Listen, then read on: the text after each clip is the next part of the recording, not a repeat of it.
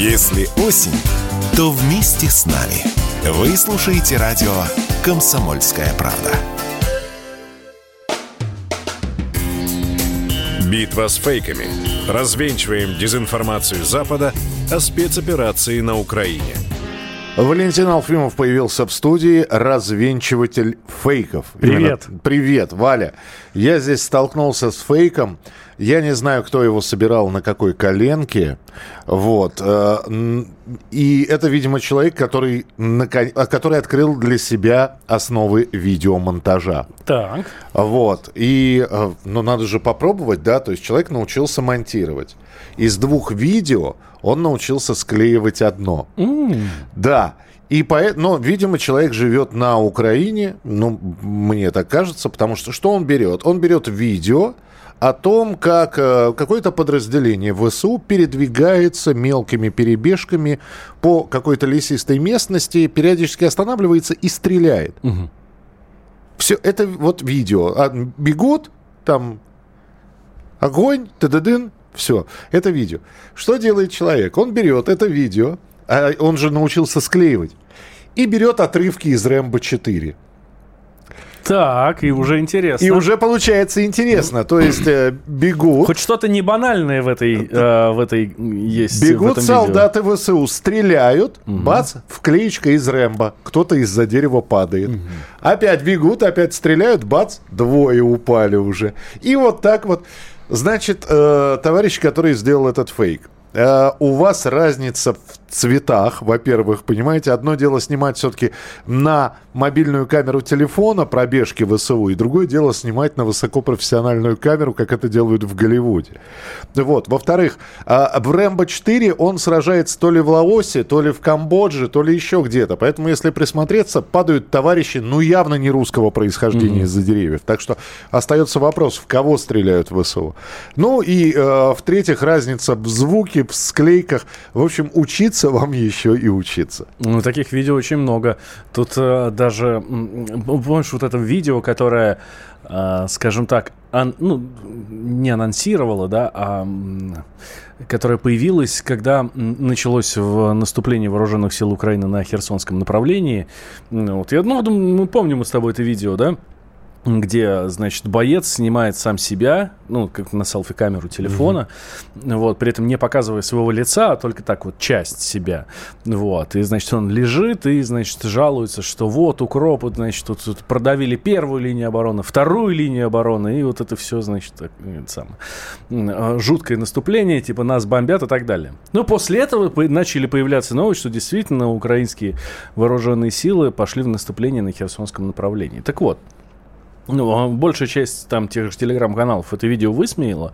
Но действительно, там было совершенно непонятно, кто, где, что. Звук какой-то вообще совершенно странно наложен. А звук там такой, что там снаряды летают, патроны, там эти самые автоматы, самолеты. Там... Как в мультике про Фунтика. Да, госпожа, да. Пули летали, свистели над нашими головами. Да, вот. В общем, ну, все, скажем так, посмеялись по этому поводу. А Анатолий Шарий даже дописал видео. Вот, и он там тоже зеленая травка такая. Вот, и ну, точно в том же самом стиле сделал. Ну, потом оказалось, что, ну, типа, там машинки играет и все такое. И даже у нас в редакции, вот, появились люди, да, которые говорили: ну, это же фейк, посмотрите, он же там в машинке играет. Вот, пришлось объяснять. Ну, на чистом русском, что типа, ну, это просто стёб уже, потому что изначальному видео, которое было, никто не верит. А вот знаешь, чему верят? Например, тому, что Украина перестала получать данные об уровне радиации на территории Запорожской АЭС. Новость вчерашняя. Вот, значит, на Украине начали бить тревогу. Ну, точнее, как бить тревогу? Там-то бить тревогу, понятно, не начали. Они, значит, вбрасывают в информационное пространство, что вот все, ужас. Мы перестали получать данные. И собственно, значит, Запорожская АЭС — это уже зона отчуждения, видимо. Да. Вот. Новость появилась в крупных телеграм-каналах. Вот. Прикол в том, что... Ну, новость эта пошла от «Энергоатома Украины». Вот. И, естественно, начали сразу все обвинять нас, что вот, это русские такие плохие и так далее. Прикол в том, что буквально через час «Энергоатом Украины» свою же новость опроверг. Говорит, ну действительно, мы какое-то время не получали данные об уровне радиации, но буквально через час все восстановилось. А причина в чем? Потому что украинцы разбомбили там какую-то очередную линию электропередач, и просто вот этот центр, который мерит радиацию, он просто не работал. Ну вот, наши все восстановили, все, а теперь заново все получают информацию об уровне радиации, которая, кстати, в порядке. Еще один фейк. Опять же, мы же не только рассказываем про фейк и разоблачаем его, как он делается. Появляется фотография, но я напомню, что сейчас у нас уборочная страда. Появляется фотография с какого-нибудь украинского поля, где комбайн работает, тракторист, да, что-то собирает. И несколько солдат вооруженных сил Российской Федерации стоят. Вот такое фото. Трактор, тракторист, вооруженные солдаты. Угу. Ну, как вот, казалось бы, фото и фото, да? Ну, как из него сделать фейк? Пожалуйста, берется фотография и подписывается. Значит, мы оккупанты, да, значит, заставляем принудить... под прицелом автоматов бедный украинский фермер собирает там, я не знаю, брюкву, кавуны, не знаю что, редьку собирает, чтобы потом... стоят солдаты, почему трое, да? Потому что, чтобы все забрать у фермера. Угу. То есть уборочная страда проходит под присмотром российских военных, и они потом все, что фермер собрал, изымают. То есть такая продразверстка по-российски образца 2022 года. Думаешь, слушай, ну, может, действительно, может, как-то, прочитали же, что нельзя, был же фейк, что нельзя через Днепр переправляться и в Днепре рыбу ловить. Но ведь поверили, может быть, и с фермерами то же самое. Начинаешь смотреть, начинаешь выяснять. Понятно, что эту фотографию находишь, видишь, что это скриншот, значит, видео, смотришь видео. И все объясняется достаточно просто. Российские военные приехали, трактор стоит, тракторист стоит. Просто тракторист увидел снаряд не разорвавшийся. Mm-hmm. И вызвал. И вот эти вот трое — это российские саперы, которые приехали с этого там брюквенно-кавунного поля просто этот снаряд обезвредить. Не изымать урожай, а обезвредить снаряд, чтобы тракторист и дальше мог там пахать, собирать или что он там делал. Вот так вот. Вот оно еще одно разоблачение. Все понятно. В продолжении этой темы можно сказать, собственно, ровно одно.